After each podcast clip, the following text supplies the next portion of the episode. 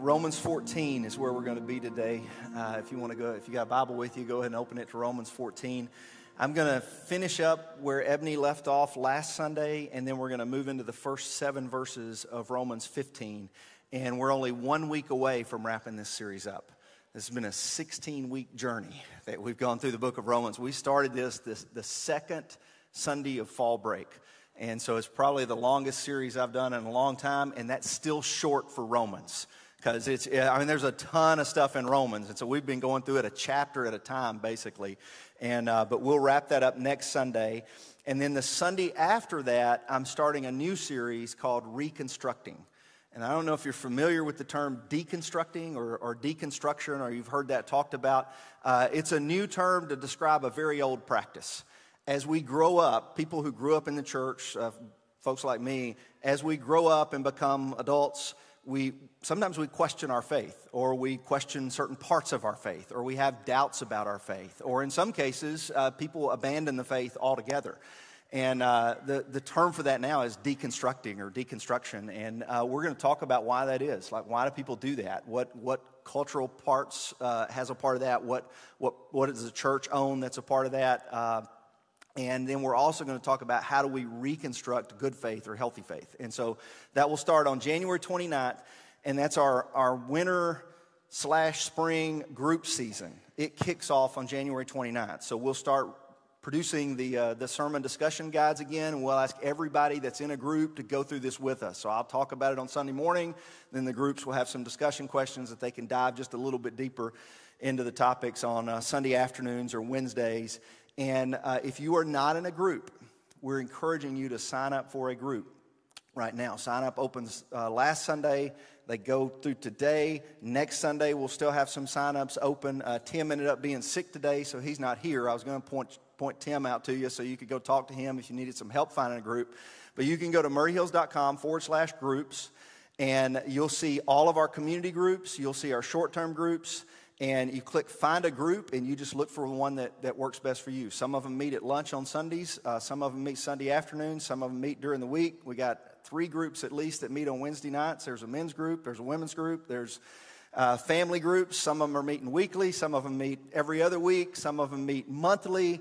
You just find the group that works for you. We got 21 different options for you, and about 80% of our in person attendance are active in a group right now. So if you're in that 20%, we want to get you active in a group right now. And we do have some good short term groups coming up as well. Uh, Jim uh, Chatham starting one uh, the 19th, which is what, Tuesday, Thursday? I, my, I can't think that quickly when I'm standing up here. Uh, but it's this week and it's on science in the Bible, if you're interested in that topic. And uh, then there's another one starting up next Sunday on surviving the storms of life. And so, and then we've got Todd's going to be doing one about parenting teenagers uh, sometime in the spring. So our group season runs from January 29th to mid May. We go with the school year. And so, if you are interested in a group, that's how you sign up for one. If you look at all those 21 different options and go, you know, none of those really fit for me, you can start your own group. Uh, we do, we do, like, we've had people start groups uh, last fall, and they were just like, hey, we've got a group of friends, or we got some neighbors, or I got some coworkers, and I would love to just start a group with them. How do I do that? What, what does that look like? And just email Tim, and he'll step you through the process of starting a group. So, um, Romans 14, let's, let's take a look at our text today. I'm actually going to recover some of the ground that Ebony covered uh, last Sunday, and she did a great job covering it, but you heard her say, this is my favorite passage. So I, I, I want to spend a little bit more time going back to, to some of the verses that she looked at. Also, because uh, these, this verse is about getting along together. And if there's anybody that needs help getting along together, it's, it's Christians. Um, we, we love to fuss and we love to fight. And uh, you see that playing out on social media, you see that playing out uh, in denominations. You see that playing out in churches. We fuss about politics, we fuss about doctrine. Uh, we especially love to fuss about worship. Um, there's, there's all kind. They, they even call it worship wars, if you will. So uh, we fuss about stuff going on in culture. There, there's just uh, if you're a believer, there's always something to fuss about, it seems like. And, and it used to be that those things only took place inside of churches. So if you were inside of a church, you knew about the squabbles going on inside of that church, but pretty much nobody else knew about it. But with social media, uh, everybody gets to know about it now because you see the fights playing out all across social media. And one of them played out uh, the week before Christmas. And I, I didn't even catch it. I just barely caught the tail end of the fight. And uh, it was about Christmas services, what you're going to do with Christmas Day. Because last year, Christmas Day fell on a Sunday.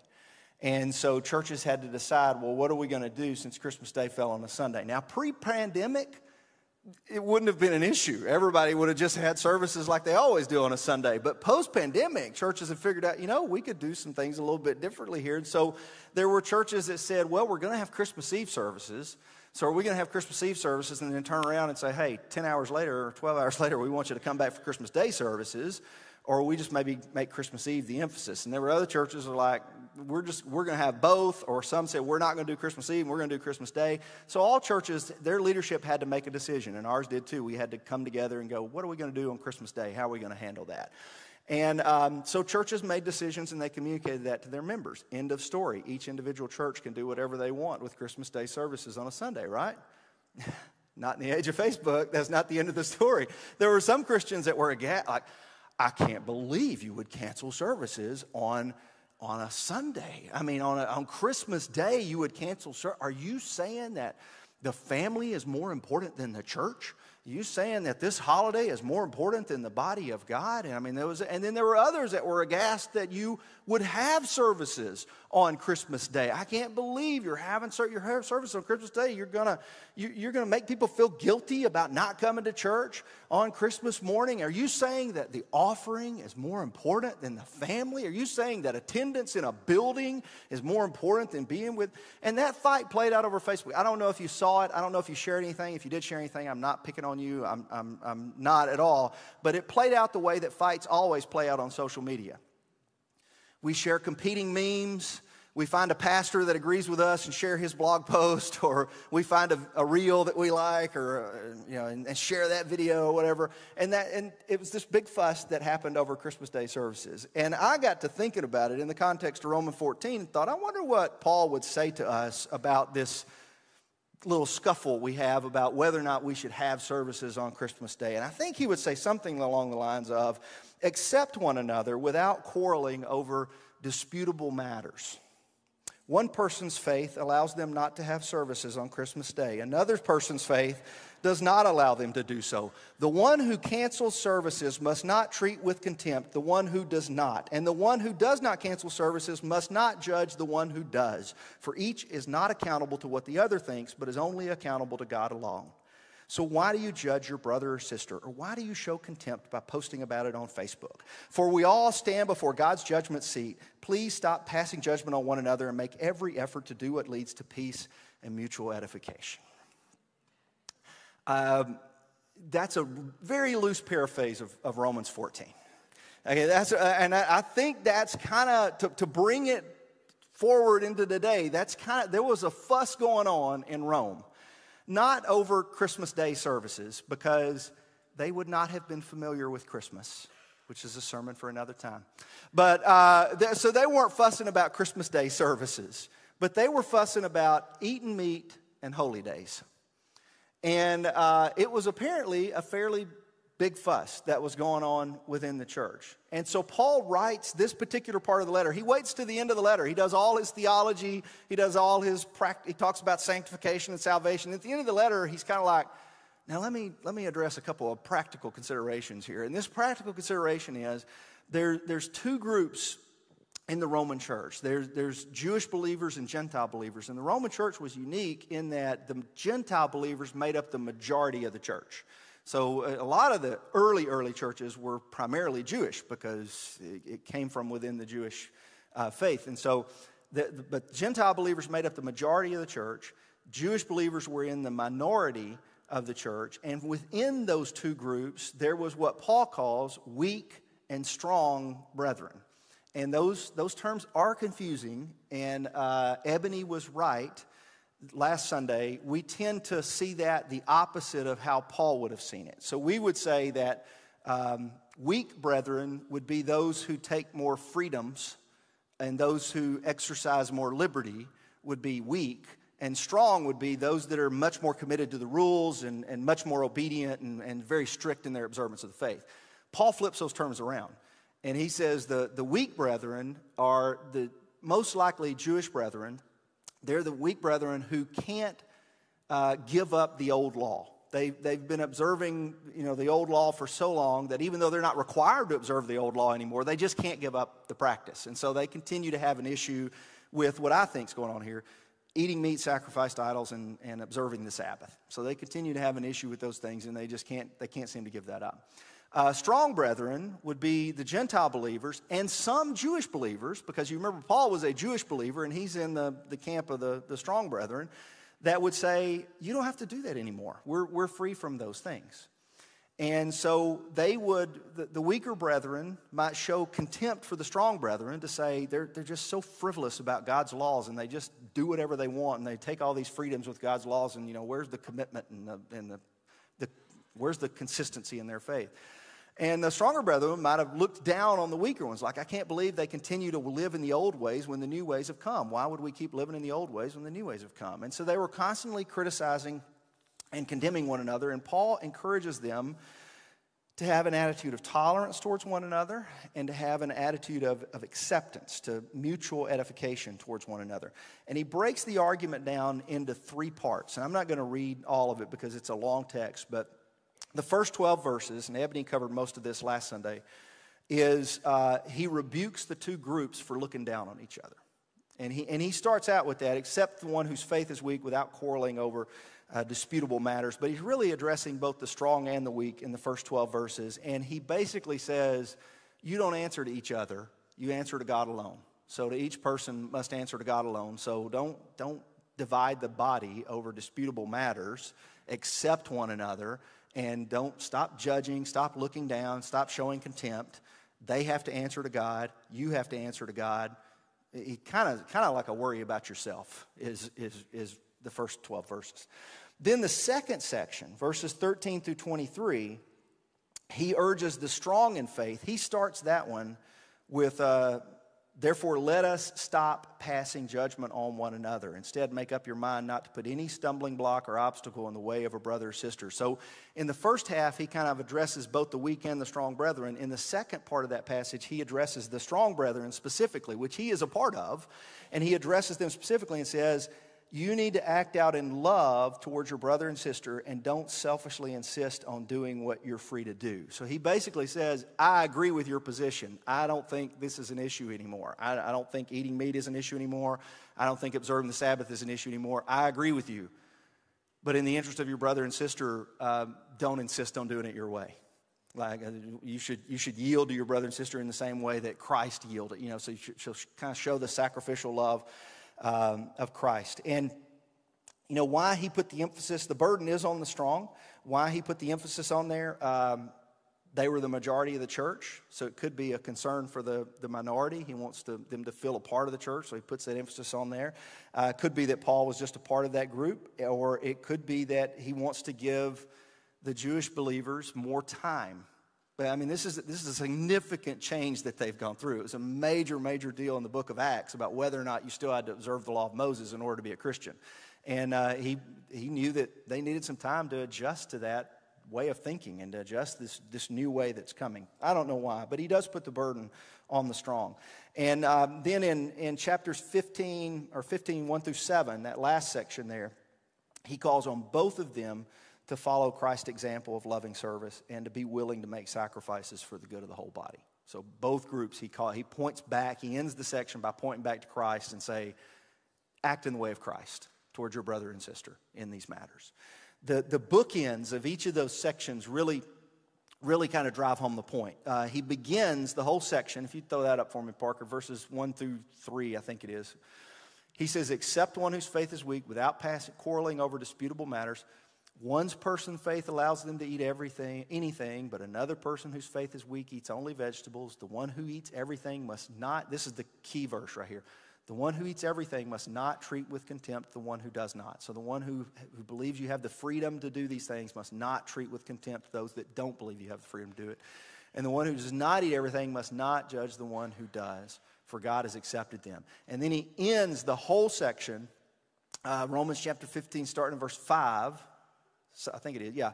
May the God who gives endurance and encouragement give you the same attitude of mind toward each other that Christ Jesus had, so that with one mind and one voice you may glorify the God and Father of our Lord Jesus Christ. Accept one another then, just as Christ accepted you in order to bring praise to God.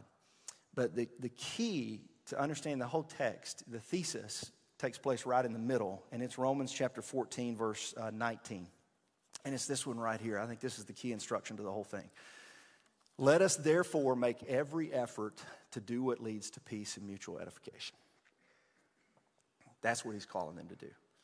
Let us make every effort to do what leads to peace and mutual edification. Now, can you imagine what would happen if every church adopted that attitude towards other churches? Right, let's, let's just, whatever leads to peace and mutual edification, let's, let's, let's, try to, let's just try to get along together. Whatever, you know, if, if your church decided not to have services on Christmas, uh, Christmas morning, that's fine. Uh, if your church decided to have them on Christmas morning, that's fine. If your church is, uses drums, that's fine. If they don't, that's, that's fine. You know, if you, if you cage your drums, that's fine. Uh, if you don't, that's fine. You know, if, if you guys are all just waving hands the whole time, eh, that's fine. If that's the way you worship. If you guys are, are a little bit more reserved and contemplative, that's fine. You know, uh, we're not going to divide the church over disputable matters. If your preacher gets up and yells and stomps and hits the pulpit, that's fine. Uh, if your preacher sits on a stool, like he can't stand for 20 minutes, that's fine. Um, you know, like what, what if we just didn't fuss over the little stuff? And we just, we didn't, we, I'm like, what would the, how would that change the church's perception of the world? What if the Southern Baptist Convention got together this summer and they just didn't fuss? Like we wouldn't know, like nobody know what to write about. Like, what do we write about? I have no idea what to write about. They're not fussing about anything. They, they're just treating these, or what if the United Methodists were united? You know, I mean, it's just, it's like, what if any of that, and I say that, no, my family comes from United Methodist background, and my cousin is a United Methodist pastor, and, and I, we always talk, I'm like, so what's going on with y'all? Nothing? Everybody, everything's smooth? Everybody getting along? And he's like, oh yeah, everybody, no breakaway groups, no new denominations, nothing going on here. Everything going on good in your place? You know, it, every church does it, and every denomination does it.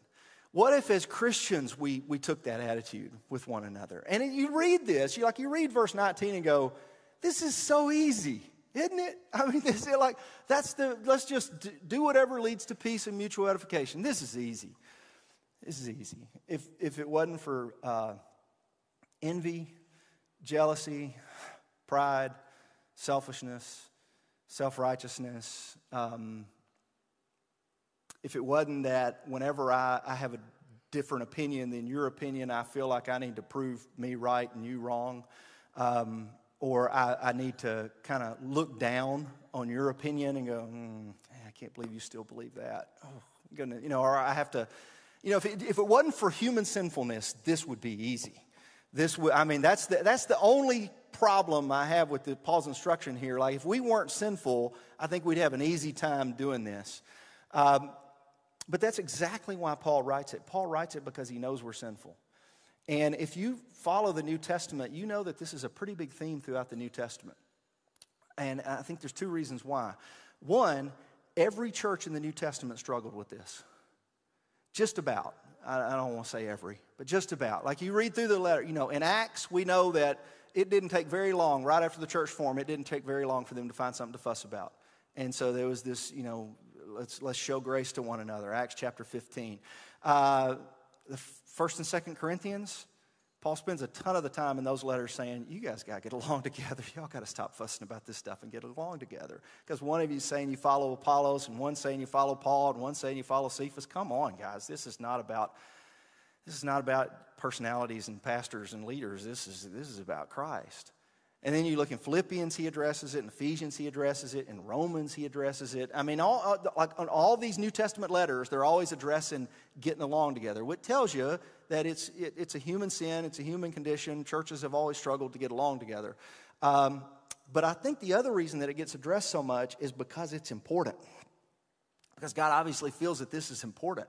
And one of the things that Jesus prayed right before he went to the cross was, that, that we would all be one. I pray that I pray that my disciples would be one, and I pray that everybody who would believe in me, on the based on the word of my disciples, would be one. And he, and he prays this so that you know the name of God may be glorified and more people may come to the faith. And so it's it's pretty important for us to do whatever leads to peace and mutual edification. And uh, the emphasis, if you go through this this text, there's several and I don't know where you put yourself. None of us, we always want to put ourselves in the strong position. Like anytime we got to choose between, are we in the weak group or the strong group? Well, we're all in the strong group.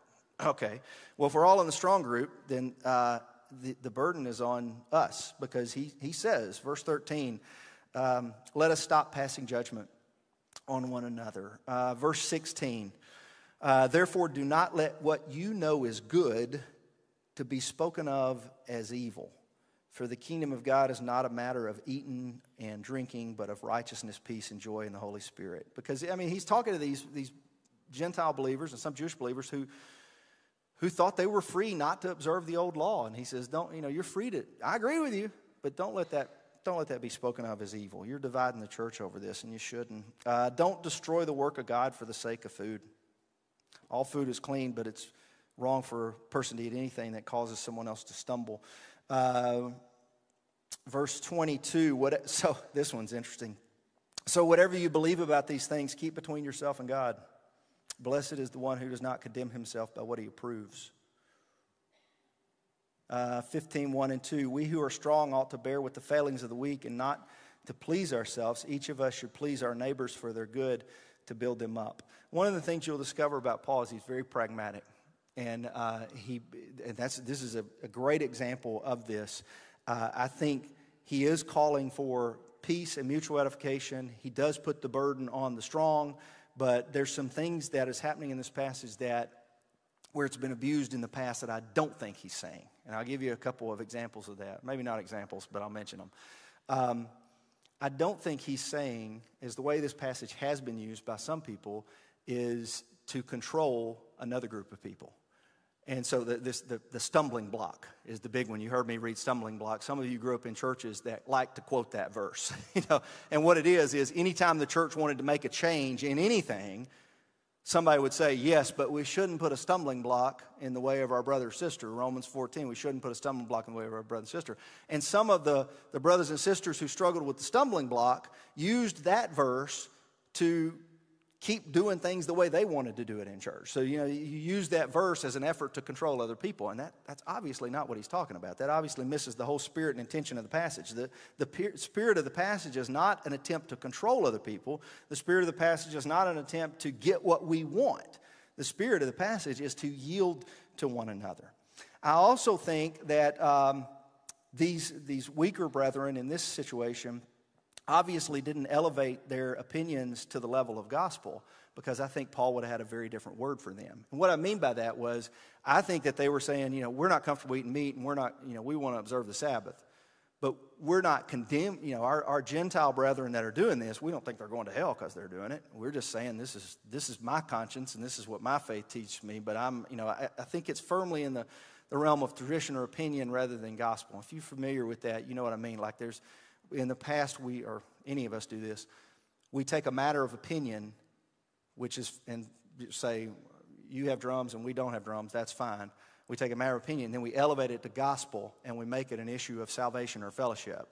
Well, I question your salvation because you worship this way, or I, I can't fellowship with you because you worship this way. You know that, and that's where it becomes wrong. And if you want to know what Paul has to say about that, read the book of Galatians because he doesn't his opinion is very different in the book of galatians. In the book of galatians he says you're perverting the gospel by doing that. And he, he comes at them very very hard. So i don't think the romans are necessarily doing this. I also wonder if this is a an instruction that was meant to be a permanent situation uh, in the church. And and this is just an opinion so is this but like i think what paul's doing here is trying to give the, the jewish brethren some time to become comfortable or get adjusted to this new reality that they're living in, that they're no longer required to observe the law of Moses. And I know this has been a huge part of your family and your faith and your tradition for many, many years, but You're no longer required to, to observe those things anymore. That's, that's, you're free in Christ. And, but he's trying to be patient to give them the time to do that. The reason I think, so in other words, he's not saying, you know, the strong have to, you know, keep your mouth shut the whole time for all of time and, and don't make any changes because you got some weaker brethren that want to do this. The reason I think that is because we no longer have that issue in the church today. because if it had been perpetual for all time, we'd still be fussing with that issue. When, you, when your small groups got together, you'd still have some people in the small group going, now we shouldn't be eating meat that's been sacrificed to an idol. Um, and, and we can't meet on the Sabbath because the Lord has told us, you know, st- it's not an issue anymore. And so it's not an issue anymore. It tells me that at some time those, those attitudes and those mindsets uh, changed. And so I think it's, you know, Paul's trying to, Paul's trying to say, be patient. Be patient with your brothers and sisters. Uh, so, how much time I got left? No, not a whole lot because I got to introduce some elders to you. I was really scared of this sermon because I didn't know how I was going to end it. Um, I'll, I'll give you, let's talk about a couple of practical applications. How do we apply this to today? Well, the Christmas example was one of them. That's, that's one of the examples that we could apply to today. Um, the other one I got to thinking about was uh, Paul actually mentions it here in one of those. In verse 21, he mentions uh, it's better not to eat meat or drink wine or do anything that will cause your brother or sister to, to fall. And I thought, well, that's, that's a good modern day example, if you will. In, in, in their day and time, when their small groups got together, uh, eating meat, they'd had to figure out, like, what are we going to serve at the dinner table? Should we serve meat? Because we got some brethren that probably don't want meat, and we got some brethren that are okay with it, so what should we do? Um, in today's small groups, it might be drinking that's an issue. Like, you're going to have a cookout together, and groups like, well, I don't have any trouble having uh, beer or wine at that event, and other people in the group might say, well, I, got, I don't know, I'm a little bothered by that, I'm not comfortable with that. Well, what should you do in those situations? Well, if I'm applying Romans 14, I think you yield to your, your brother that doesn't think you're free to do that. I mean, it'd be like, you know, if, if you're the kind of person that goes out to eat and uh, you have a glass of wine with dinner, and that's fine, but you're having a, a, fellow Christian come to join you that you know has a problem with that or you know is not comfortable with that, what do you do in that situation? You say, Well, I'm going to order a glass of wine, and to heck what you think, because I'm free to do this, because the Bible doesn't condemn it, it only condemns drunkenness. Well, well, no, that's not the right spirit. Is what would you do? You know, I'm, I'm not going to order it. In that situation, I'm not going to order it because it, it's, it's offensive to my brother and sister, and uh, out of respect for my brother and sister, I'm not going to do it. Let's say you're, you're in a conversation with a brother and sister, uh, and this happened to me not that long ago. I met a lady who was, uh, grew up in the churches of Christ. Well, she was still in the churches of Christ. And I was like, hey, I grew up in the churches of Christ. And, you know, the church I'm at, we got, you know, we, we started in the churches of Christ. And we started talking. And she made some comments about some stuff that I disagree with. She started talking about some stuff that, you know, she thought we weren't free to do. And I think we are. And so, what, what's the right thing to do in that scenario? This is casual acquaintance. We just met. We're just making small talk. What's the right thing to do in that situation? The right thing to do is to say, Well, ma'am, you're wrong. And I wrote a book about this, and uh, I'm going to tell you why you're wrong. And we're going, and we just get in this big old argument about it. Well, no. What, what's the right thing to do? Just keep your mouth shut. It's not, it's a disputable matter. We can have a difference of opinion on that. And Paul says it right there. You know, whatever you believe about these things, keep between yourself and God. You don't, you don't have to. Now, if we're going to go to church together, we might have to talk about it at some point, you know, if, if, but, but you don't have to always have an opinion about everything.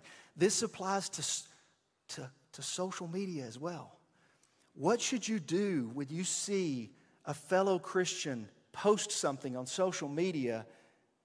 That's over a disputable matter that you disagree with. What, you know what you're allowed to do? Is, is, I'm going to tell you, this is incredibly freeing. You're allowed to keep scrolling. You, you, don't, you don't need, like, you're under no obligation to set them straight. You're under no obligation to tell them how wrong they are and why they're wrong, and here's why, and here's what my pastor says, and here's what the Gospel Coalition says, and here you're under no obligation. You can just keep scrolling. You know what? They won't even know you saw the post. They're, it's not a conversation. They didn't say this. They didn't say, hey, what's your opinion on? This. They just posted it out there. They don't even know that you saw it. You can just keep scrolling. I mean, th- those are some really simple ways I think that we can practice uh, Romans 14 and 15 today. And it's just, it, it's, it's all about how do I interact with people in a way that leads to peace and mutual edification. And I know sometimes you're going to have to speak up. I understand that. Sometimes it's going to be something that you have to address. I get that. But it's, it's just, it's having this heart and mind of Christ that sometimes it's okay for me to keep my mouth shut. Sometimes it's okay for me not to enter into the debate, even though I think it's okay and you don't think it is okay. That's fine. We can, I'm, I'm just not going to enter into the debate. Sometimes it's okay for me to not exercise freedoms that I think I am free to do, but I'm not going to exercise it just out of consideration for my brother and sister who may have a problem with this or may struggle with that. And, and that, that's the, the gist of what I think Paul is teaching us here. And it's not easy. It's not easy but it is simple.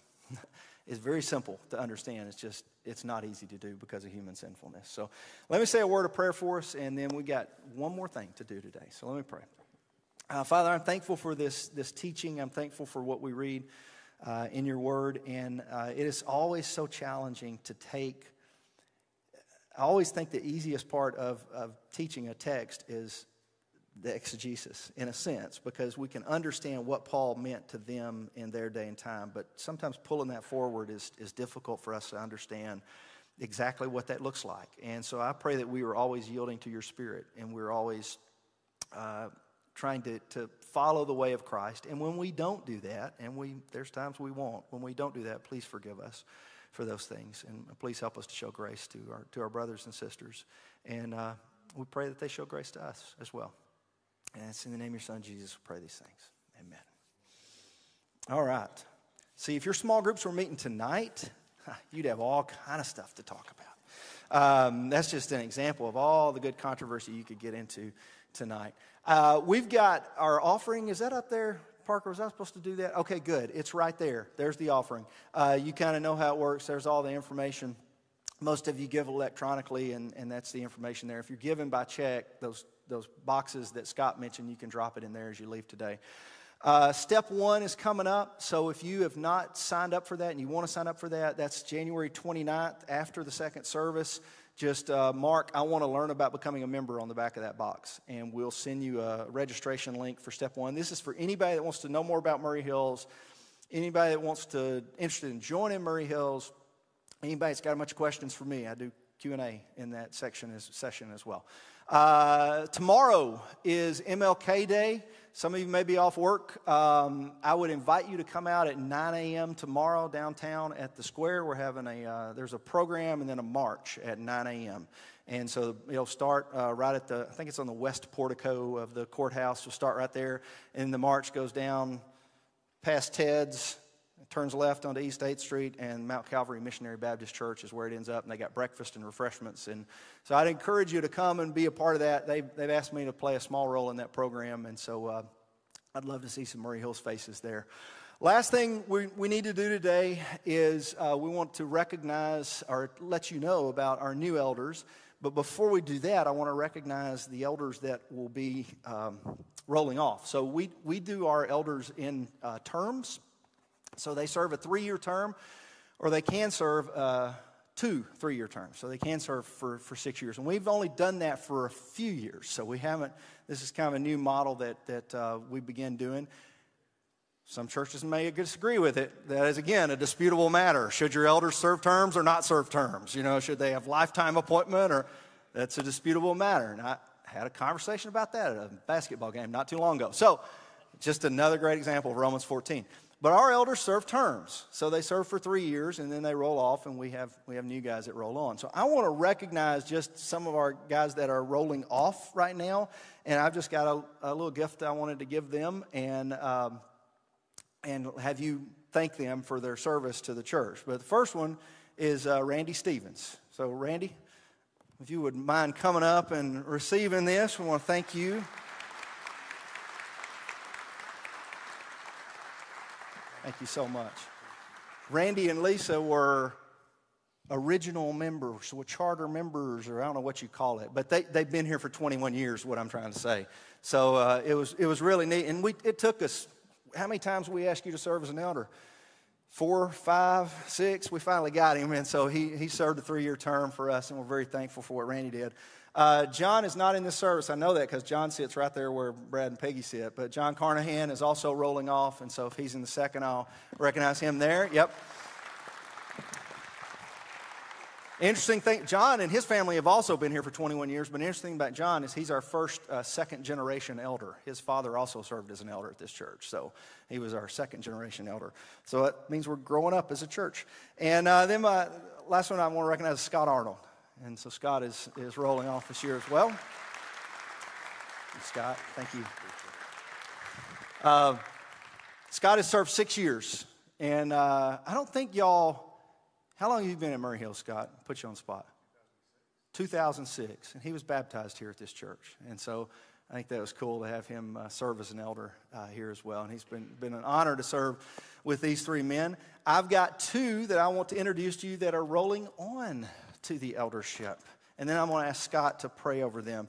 And I really should have uh, written out their bios because I, I didn't, I, for, I forgot about it until I got here. So I may bounce around a little bit here. But we have two, two men that uh, have been meeting with our current elders. They came from nominations that you gave us. Uh, and then they've been meeting with our current elders and processing this and thinking about this and praying about it over uh, the period of the last two to three months. And our first one is uh, Barry Brooks, and uh, you can see his family there. I'm going to go start on the far left there is his son Coble. That's his fiancee Lydia. And then you've got uh, Matt, his daughter Maddie and her husband uh, Colin. And then his wife Jill. And then his daughter Colleen and her husband Hector. And that's his first grandchild Selah on the, the far right there. Uh, Barry was born and raised in the Hampshire area. I want to give you just a little bit of information. So in case you don't know these guys, but he was born and raised in Hampshire, graduated from Hampshire High School in 1991, attended Columbia State, uh, met his wife, dated four months in 92, engaged four months. They've been married for 30 years.